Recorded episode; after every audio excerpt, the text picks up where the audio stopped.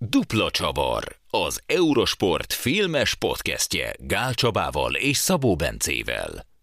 Sziasztok! Eltelt újabb két hét, úgyhogy újabb Duplacsavar adással jelentkezünk.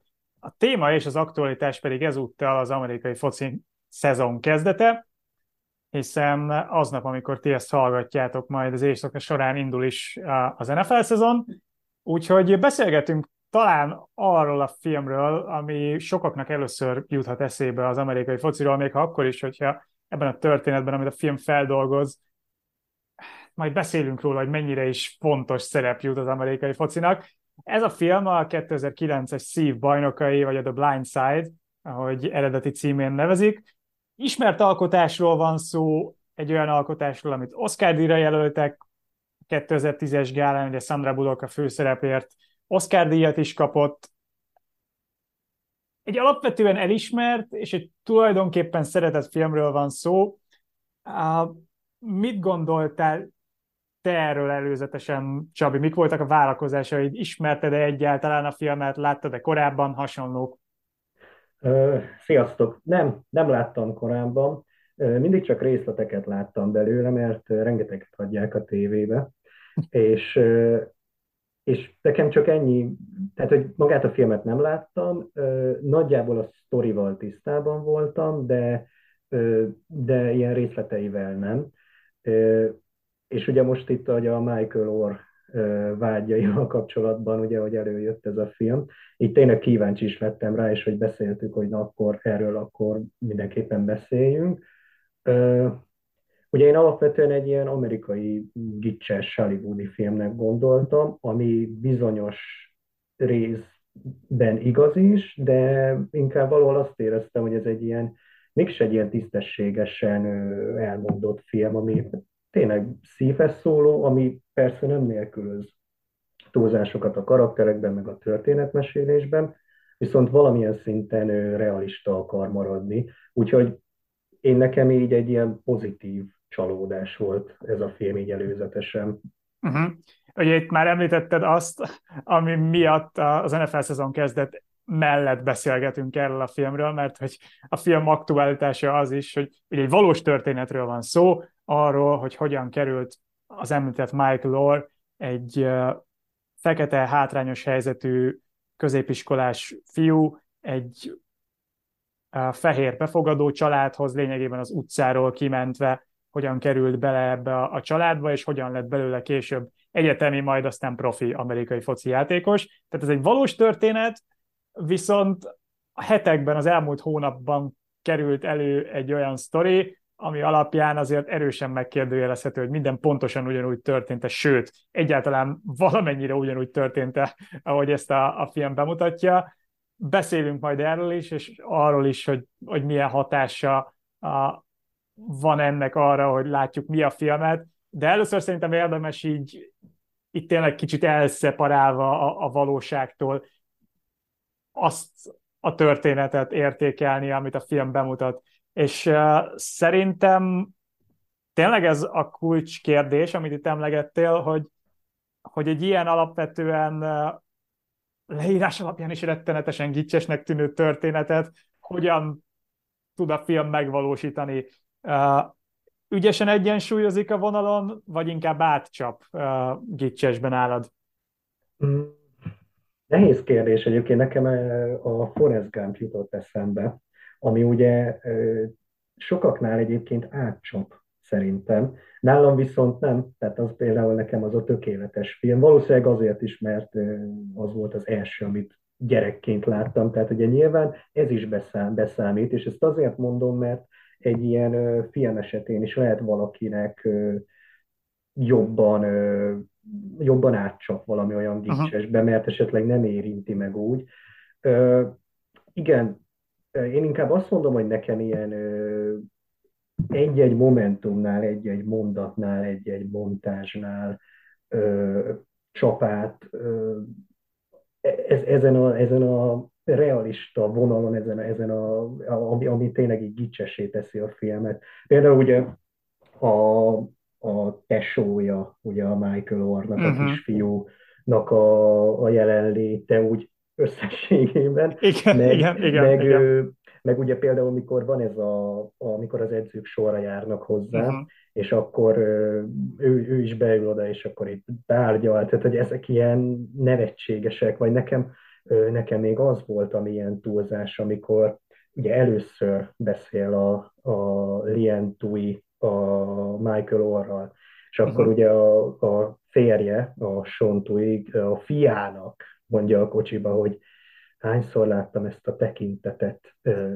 nem ismer lehetetlent, és akkor mm, nekem ezek igen, a... ott kicsit leolvadt az arcom nekem ja, is. Igen, tehát ezek a mondatok, és akkor ugye hogy a Sandra Bullock karakterének ugye ott egy állandóan ott a látszódik a nyakába a kereszt, hogy mi, ja. mi, mi jó emberek vagyunk. Akkor, akkor még volt egy ilyen nekem ez a ami majd ugyan sport részéhez jön, hogy ez a véd meg a családod motívum, hogy emiatt fog a, jól játszani, vagy uh-huh. emiatt érti meg igazából a játékot a Michael-ról. Szóval nekem voltak ilyen pillanatok, amikor átlép, de tetszett, hogy amúgy meg valamilyen szinten mégis realista akar maradni a film, és hogy inkább ebből volt kevés, és a, a, a jó dolgokból meg több. Igen, alapvetően egyetértek. Azok a pillanatok, amiket mondtál, és szerintem nagyjából ki is emelted az összeset, ahol én hasonlóan éreztem, azok, azok átléptek egy határ, de nem volt ez egy ilyen konstans érzésem, hogy, hogy belefulladnánk a, a gicsbe. Ez egy ilyen történet, tehát hogy van, vannak ilyen valós történetek, kicsit fájó szívvel mondom ki annak fényében, hogy mit tudtunk meg mostanság, de hogy vannak ilyen valósnak tűnő történetek, amik egyszerűen adják ezt a kicsit ilyen, ilyen mézes-mázas, gicses alaphangulatot, és igen, hát ezzel nehéz mit kezdeni, ez, ez ad egy alaphangulatot a filmnek. Bedobtál itt az előbb egy jó gondolatot arról, hogyha valakihez közelebb áll az adott film témája, vagy a története, akkor kicsit könnyebben fogadja el, hogyha valami átcsap akár helyenként gicsesbe. Neked ez ugye a sportos háttérrel mennyire működött? Egyáltalán mennyire sportos ennek a filmnek a háttere? Mennyire fontos ahhoz, hogy megértsük a történetet az, hogy, hogy képben legyünk az amerikai focival, vagy szeressük az en ef el-t? De szerintem nem, nem kell képben lenni az amerikai focival, ez azért érződik. Éppen ezért furcsa amúgy, hogy Magyarországon nem hozták be ezt a filmet a mozikba, azt, azt olvastam, hogy, vagy legalábbis ez furcsa volt, hát, mert hogy ez nem, nem úgy amerikai focis történet, mint mondjuk a minden héten háború. Az, az igaz, hogy amúgy az eleje, az első pár perc, az, az talán elijeszteti az embereket, a, azt, aki ugye nem érdeklődik az amerikai foci iránt, mert ott azért tényleg a, ugye ott a, a Blind Side-ról, ugye a vakoldalról, térről beszélnek, a fizetésekről, hogy ki, ugye az irányítók keresnek a legjobban. Tehát, hogy egy picit ilyen, van egy ilyen beetetés az elején, mert hogy ugye mármint annak, aki mondjuk egy, egy ekte sportfilmre számít, mert uh, itt ez a film tényleg nem elsőrendűen a sportról szól, hanem a Michael Ohernak, egy ilyen hányattatott sorsú fiatal fekete fiúnak a felemelkedéséről. Uh-huh. Uh, ugye itt a sportot annyi erősítheti amúgy, hogy, a, hogy azért hangsúlyozottan a Tui család az sportrajongó, ezt többször mondják is, meg nyilván ugye látunk jeleneteket uh, edzésről, meccsekről, bár ezek mind tényleg a, a Michael Oherra kihegyezve még a, még a meccs is. Amiről uh-huh. szerintem te jobban tudsz beszélni, hogy igen, igen, kevésbé arra vagyok az amerikai fociba otthon, és hogy én ezen csodálkoztam, hogy ugye nagyon például az a meccs jelenet nagyon ki lett ö, élezve a Michael Oherra, hogy, ott ő, hogy ő mennyit számít, hogy, hogy ott van, uh-huh. és hogy jól csinálja, amit csinál. Ezt jól látod. Még a kezdésre akartam visszakanyarodni abból a szempontból, hogy igen, egy kicsit beeltetés, meg egy kicsit talán elijesztés, ugyanakkor nekem, mint aki egyébként ezekkel a dolgokkal tisztában volt, egy ilyen tök jó magyarázat volt. Tehát, hogy én úgy éreztem, hogy annak is sikerült átadni, hogy itt mi a lényeg, és hogy miért lesz fontos a, a főszereplőnek a, a pozíciója a játékon belül, aki ezt egyébként magától nem, nem tudja. Szóval, szóval szerintem ez stimmelt, ahogy mondod, amiket látunk edzésből, amiket látunk meccsből, az egyrészt azért a filmnek egy kis hányada, tehát hogy itt, itt nem arról van szó, hogy a sport lenne a fókuszban, nem is kapunk egy ilyen klasszikus sportfilmes történetet, nincs igazán rivalizálás, nincs igazán ellenfél, igazából a Michael magával és a, és a nehéz körülményeivel küzd, és amilyen mély pontok vannak a filmben, azok is inkább hozzáköthetők, nem az ő sport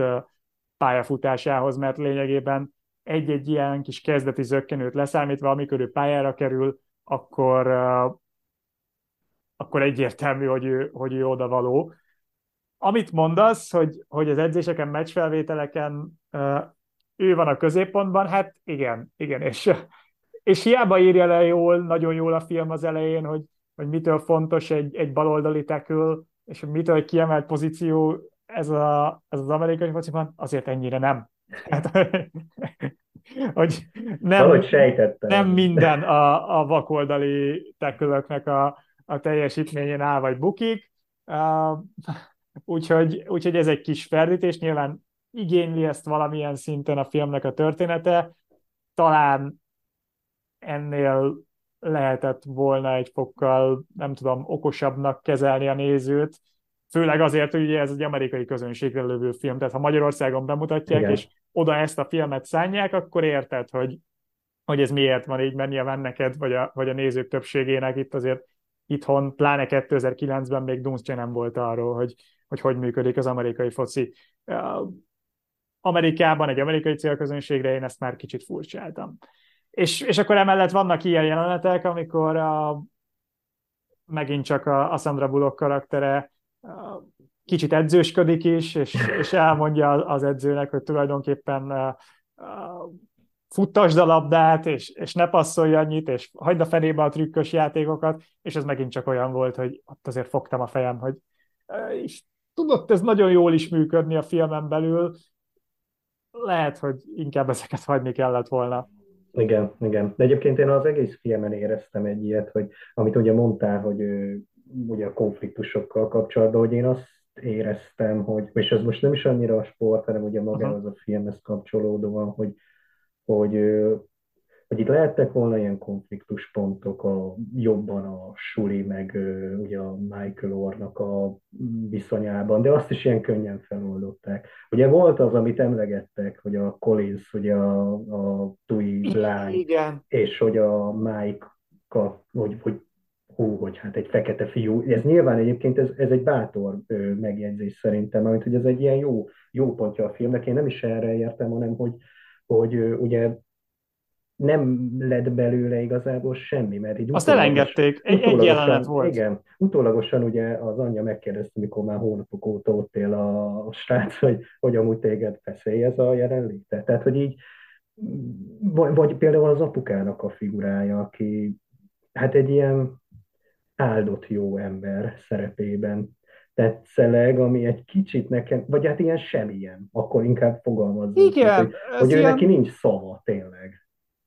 Az is nehéz, mert ott nem tudom, ott abban a karakterben is benne lenne valami ennél összetettebb, csak, csak nem igazán kezdtek vele többet, mert ott ugye emlegetik az ő sportmúltját, emlegetik az ő, ő vállalkozását.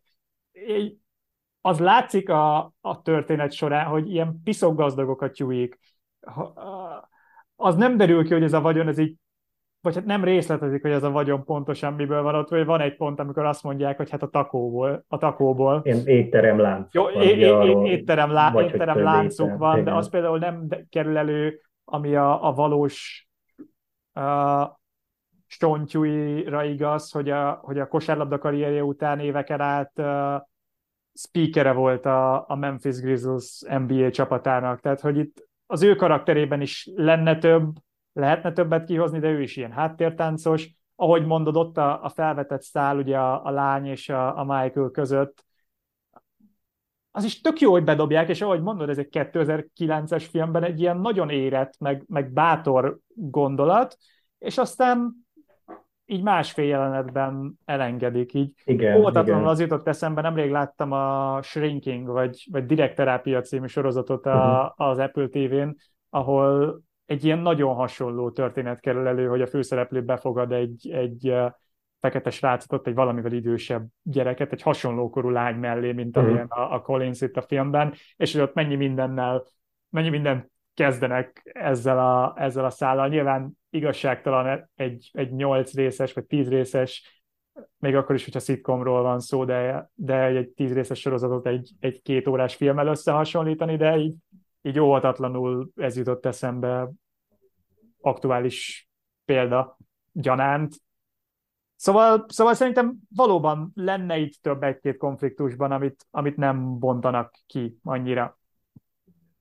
Még, a, még az amerikai focis részre visszakanyarodva egy kicsit, ami nekem extra volt, gondolom ez neked nem adott hozzá sokat, hogy, hogy viszont annál a résznél, amit mondtál, ahol sorra jönnek az egyetemi edzők a, a Michaelhöz, magának a, az ilyen egyetemi recruitmentnek, vagy toborzásnak a folyamatát, azt kicsit gicsesen, kicsit eltúlozva, de, de tök jól bemutatta. Tehát ez, ez így működik, hogyha van egy ilyen ekkora tehetség a, a középsúlyos rendszerben, mint amilyennek a Michael-t ábrázolta a film, megmondom őszintén, azt nem tudom, hogy ő, ő középsuliban tényleg ilyen kiugró tehetségnek számított. De gyanítom egyébként, igen. Ö, igen, én, én azt olvastam, hogy igen, meg még ugye kosarazni is. Igen, igen, igen, igen. Így, így akár az is ott lehetett volna, mint pálya előtte.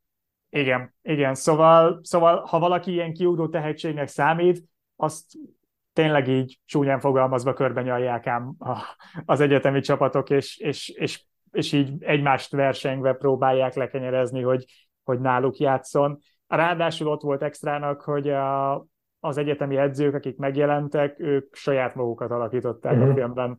Tehát a...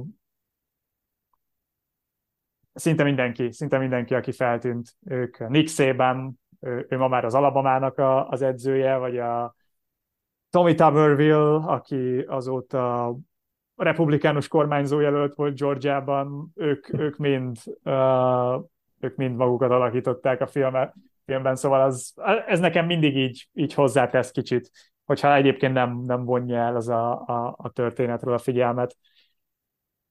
De, de akkor itt vagyunk, van egy alapvetően a sporttal helyenként jól, helyenként kicsit ügyetlenebbül bánó film, ami nem, összességében annyira nem gicses, de azért helyenként. Igen, vannak érdekes felvetett konfliktusai, amikkel nem mindig kezd valamit.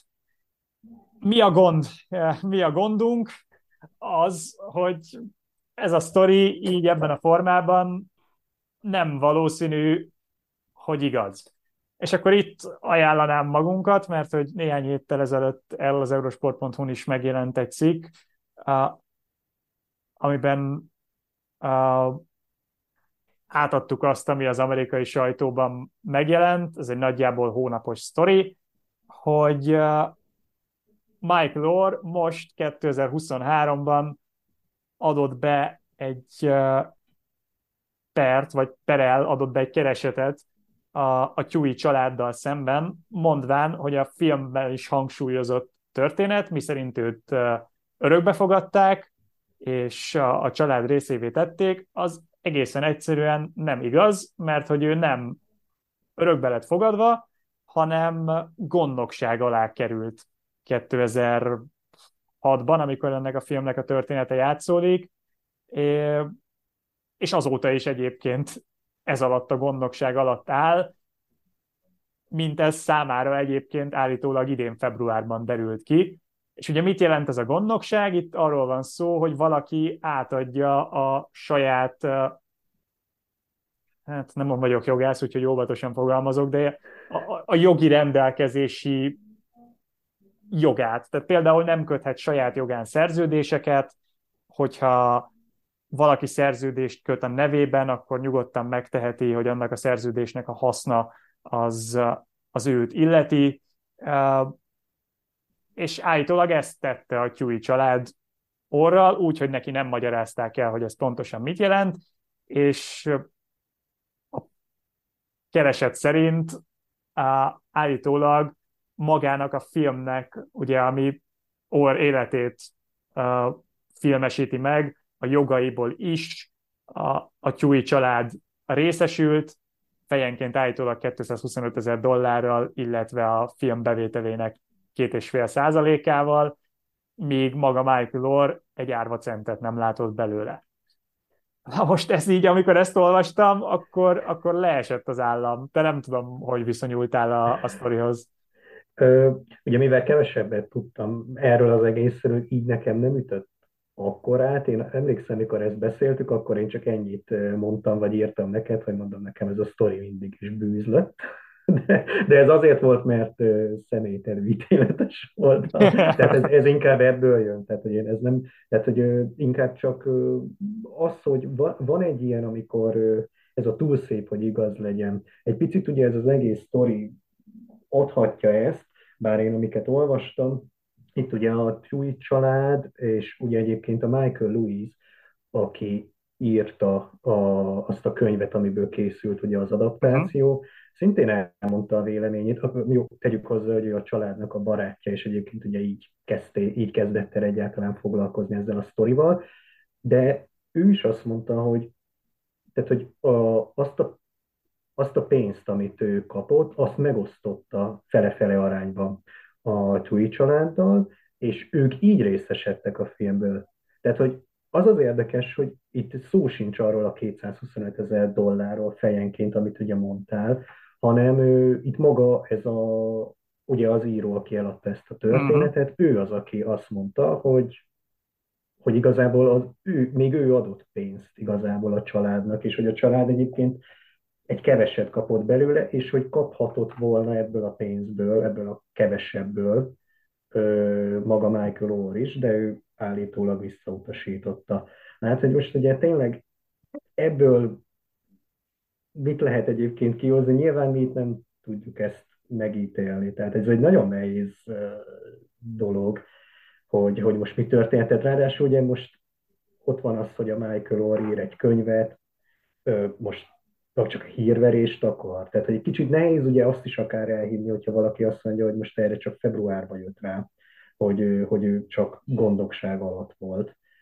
Úgyhogy ez ilyen... Igen.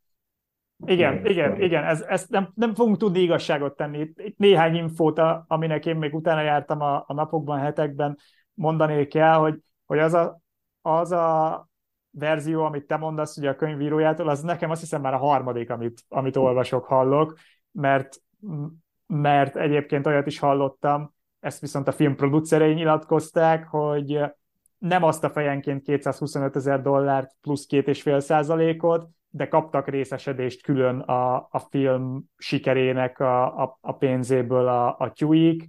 Állítólag valami összesen hatszáz-hétszázezer dollárról van szó, miközben egyébként a, a producerek hangsúlyozták, meg, meg a tyúik hangsúlyozták, hogy itt ugye egy pokolian gazdag családról van szó. Tehát a, a Sean Tui, ő az étterem láncát, ami ugye a filmben is szerepel, állítólag kétszázhuszonöt millió dollárért adta el. Tehát, hogy ilyen szempontból valahol védhetőnek tűnik az az állítás is, hogy miért szorultak volna arra rá, hogy, hogy ilyen az ő szintjükön apró pénzzel lehúzzák a, lehúzzák a Michael Ohert. Ott van az is, amit mondasz, hogy ő a könyvét promótálja. Tehát, hogy itt, itt nehéz feketén-fehéren igazságot tenni, valahol viszont egy csomó része a történetnek tényleg bűzlik. Az, ahogy az író a barátjuk. Az, ahogy állítólag az ügyvéd, akivel aláíratták ezt a gondnoksági szerződést, ami egyébként él és valós, tehát ez tény, hogy, hogy ő nem örökbe lett fogadva, hanem, hanem gondnokság alá lett véve. Úgy, hogy egyébként, és ennek szintén a napokban olvastam utána, a a helyi Tennessee törvények szerint, ugye Tennessee államban zajlik az egész sztori, Tennessee törvények szerint valaki tizennyolc éves kora fölött is lehet adaptálni, tehát örökbe lehet fogadni. Ergo az, amit egyébként a film is kimond, meg állítottak a, a tyúik is, hogy, hogy tizennyolc éves kora fölött nem lehet valakit örökbe fogadni, az, az nem igaz, az, az, az tényszerűleg hazugság. Tehát itt, itt Több, több ponton egyszerűen, egyszerűen bűzlik ez a, ez a történet, még akkor is, hogyha a motivációkat nem feltétlenül érted, vagy tudod mindig összhangba hozni azzal a képpel sem, hogy, hogy szegény Michael Ohert átverték és megkárosították, és, és ő ebben a történetben egy áldozat. A, a konklúzió ezzel kapcsolatban szerintem tényleg csak az lehet, hogy, hogy nem tudunk most még semmiképpen igazságot tenni, viszont az biztos, hogy a film örökségére valamilyen szinten hatással van ez. Nem tudom, te ezt hogy látod? Biztosan. Tehát, hogy aki ugye eddig mondjuk nagyon szerette is akár ugye ezt a filmet, és mondjuk éppen amiatt, mert egy nagyon szép történet, az ugye ez most besározódik egy picit. Mind, tehát, hogy ez, ez tényleg elkerülhetetlen, még akkor is, hogyha mondjuk a jó rész mondjuk így volt, tegyük fel, valakiben mindig ott lesz, hogy, vagy ott motoszkálhat ez, a, ez hogy hát, na, hát az nem biztos, hogy úgy volt, tehát hogy ez, ez, ez az érzés, ez szerintem mindig benne lesz. Mondjuk, hogyha úgy nézem, hogy a film mint egy ilyen produktum, ami egy üzenetet közvetít, és igazából arról szól, hogy egy, egy nehéz sorsú fekete srácból hogy lesz futballsztár, akkor meg működik a sztori. Tehát, hogy ugye ezért ez egy ilyen nehéz dolog ez, hogy akkor ezt most ki hogy ítéli meg. Az biztos, hogy a csorbít a renoméján mindenképpen, de ez szerintem bármelyik filmmel így lenne, ami mondjuk igaz történet alapján készül.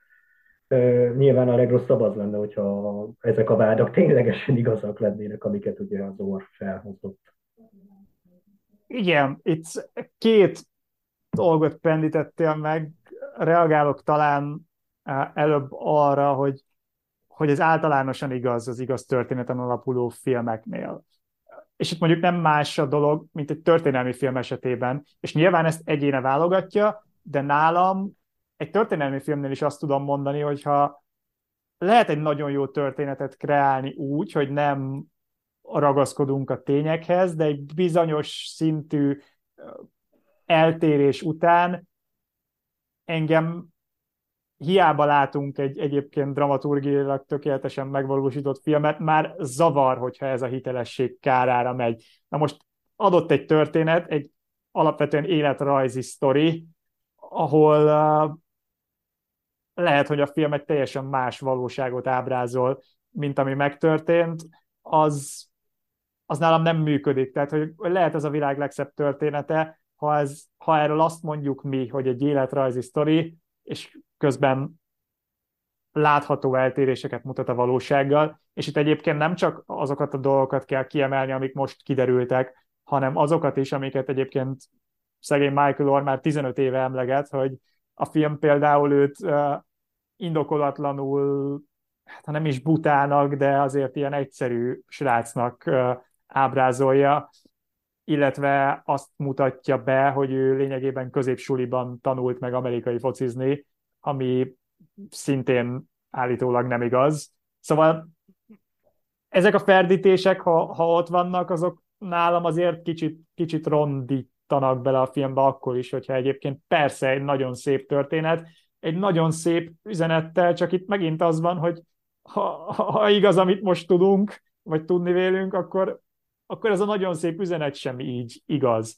És itt térnék át a másik dologra, amit mondasz, hogy egyszerűen annak fényében, ami, amik most kiderültek, nem tudtam ugyanúgy nézni a filmet, például amikor a végén uh, előkerül ugye a, a vizsgálóbiztos a, az egyetemi mm, szervezettől, igen, igen, egyetemi sportszövetségtől, igen, az en cé á á-től, és, és vizsgálódik annak ügyében, hogy hogyan kerül a, a Michael ugye az Ole Miss-re, ami a, a Q-iknak a, a kedvenc egyeteme, és nem tudtam nem arra gondolni, itt, az akaratlanul, itt azért a film akaratlanul rátapintott valamire. Igen, a, igen. Valami olyanra, hogy itt ebben az egészben lehetett egy hátsó szándék, még hogyha nagyon nem is az, mint, mint amit, amit a film ki akart ebből hozni. És aztán nyilván el is hessegeti a gondolatot, de benned ott marad, mert, mert tudod, hogy, hogy mi, mi lehet esetleg a háttérben. Igen, ezen egyébként meglepődtem ezen a jeleneten, mert ugye korábban, hogy nem láttam, így most ugye ennek tudatában néztem meg, ugye a Michael Oher vágyainak a tudatában is, és így akkor is az jutott egyébként eszembe, hogy, hogy szerintem már akkor lehettek ugye ilyen hangok, hogy, hogy ez megtörtént, így a film, mármint, hogy ugye ez a, ez a hátsó szándék miatt történt ez az egész, és hogy a film már nem tehette meg, hogy nem említi meg, mert az már tényleg pofátlanság lett volna. Uh-huh. Így egy picit ez volt bennem, hogy, hogy oké, akkor adjunk, adjunk ennek is hangot, mert különben ezt a fejünkre fogják olvasni később. És akkor egy ennyivel szépen lerendezték, hogy hát a, a Michael Oher figurája ugye azt mondja, hogy mindenki oda jár a családjából. Ami igen. Már ez a fogadott családja. Igen, igen, igen, igen. igen. Um, hát ez van. Uh, nehéz, tényleg. Nehéz, igen, igen. Én is uh, tényleg így, így pont, pont emiatt, hogy, hogy így utólag láttam a filmet. Lehet, hogy elsőre uh, más lett volna. Ez olyan, mint amikor ugye egy könyvet vagy egy filmet látsz hamarabb, utána olvason a könyvet, uh-huh. fordítva, hogy, hogy ő óhatatlanul hatással vannak egymásra, és valamelyik, vagy valahogy valami nem fog tetszeni. Egy picit most így nekem ez így jött ki, hogy akkor leg, de legalább láttam ezt a filmet, úgyhogy ennek viszont megörülök, hogy végre egyszer megnéztem. Igen, és, és azt gondolom, hogy, hogy minden elhangzott ellenére igazából tudjuk ajánlani, mert, hogy mondjam, nem fogsz eredetit, igazán eredetit kapni a, a filmtől, de kapsz egy szépen jól megvalósított ilyen feel good sztorit, amit kezelj a helyén, nem biztos, hogy pont úgy történt, ahogy ezt a filmben ábrázolják, sőt, de, de, de egyébként pedig két órára leköt, és elszórakoztat, és alapvetően még jobb kedvre is derít, hogyha hiszel az üzenetében. Szóval nem, nem rossz film a Steve Bajnokai, vagy a Blind Side. Tök jó egyébként. A, szoktam szidni a magyar fordításokat, hogy kreatívan nyúlnak az eredeti filmcímhez, de itt mondjuk szükség volt rá, hogy ezt a filmet ne vakoldalnak hívják Magyarországon. Igen, viccesen hangzott volna, bár ugye ez a Steve Bajnoki meg ilyen... Ez meg ilyen borzasztó közhelyes, persze. Nagyon, igen, igen, tehát hogy ezt, ezt nem tudom, biztos el lehetett volna más filmeknél is ugyanúgy lőni, úgyhogy, mert nem tudom, hogy kik itt a bajnokok, nem egy bajnokról van szó igazából. Tehát, hát igen, igen. Vagy, hogy, vagy hogy ugye a Sandra Bullock karaktere esetleg, tehát hogy így nyilván itt mm, vannak, tehát ez a cím, ez, ez tényleg eléggé közhelyesre sikeredett. De hát ez jobb, mint a vakoldal. Igen, nem, nem tettük magasra a, a, a lécet ezzel valóban. De visszatérve az eredeti gondolatra, szóval nem, nem árt, sőt, azt mondom, hogy, hogy, hogy jól elszórakoztat két órára a Blind Side, szóval ha amerikai focis filmet néznétek így az en ef el szezon rajthoz közeledve, akkor tudjuk ajánlani, még akkor is, hogyha most már azért nem egészen ugyanúgy, mintha mondjuk tavaly ilyenkor beszéltünk volna ugyanerről a sztoriról. Bármi gondolatod van még, Csabi, ezzel kapcsolatban? Még talán Sandra Bullock alakítását uh-huh. lehetne kiemelni, vagy kiemelhetjük végül is, bár én egyébként Sandra Bullockért sosem voltam különösebben oda. Én mindig is egy ilyen közepes színésznek tartottam, viszont ez a szerep szerintem jó neki. És lehetett volna ez sokkal harsányabb, de, de ő nem vitte a szerencsére túlzásba, hanem, hanem azért működött, hogy ez most díjat ére, mondjuk Oscar díjat ére, vagy bármilyen díjat, ez nyilván az adott évtől is függ, hogy éppen kiket jelölnek. Itt ugye ez egy olyan sztori volt, amire nagy fókusz került, és akkor már gondolom megnyomták a Sandra Bullock Oscar kampányát is. Azt mondom, oda lehetett végül is adni neki az Oscar díjat ezért. Én is így voltam vele, azért ez nem minden idők legerősebb éve volt filmes szempontból. Itt ugye ez az év, csak kontextus gyanánt, ahol az Avatar, illetve a Bombák, bombák, föld, bombák földjén küzdött a legjobb film Oscarért. Őszintén átfutottam most azokat a, a, a neveket és filmeket, akik jelölve voltak női főszereplő kategóriában, és nagy színészek olyan filmjeikért, amik nem elsőre és nem másodjára jutnak eszedbe az ő életművükről. Tehát ez nem az az év volt, amikor egy ilyen, ahogy mondod, nem harsány alakítással egy, egy korrekt és, és nagy figyelmet kapó filmben ne lehetett volna Oscar-díjat szerezni, úgyhogy, úgyhogy szerintem jól, jól összefoglaltad. Én is, én is nagyjából ezt gondolom. Há, szerintem ezzel tudunk zárni, és uh, tényleg valamennyire tudjuk ajánlani uh, a Blind Side-ot, ami pedig uh, az ajánlást, további ajánlást illeti, természetesen ajánljuk ezen kívül az Eurosport egyéb podcastjait is, akár a bringás, akár a teniszes, akár mondjuk a hosszabbítás podcasteket. Ha akartok hallani kicsit bővebben a kezdődő en ef el szezonról, akkor hallgassátok meg a friss hosszabbítás podcastet, ahol Budai Zoli, a pé ef ef szakértője segített a kollégáinknak felvázolni, hogy mire is lehet számítani. Úgyhogy magunk ajánlása mellett természetesen tudjuk ajánlani még magunkat, mert legközelebb is lesz Duplacsavar podcast.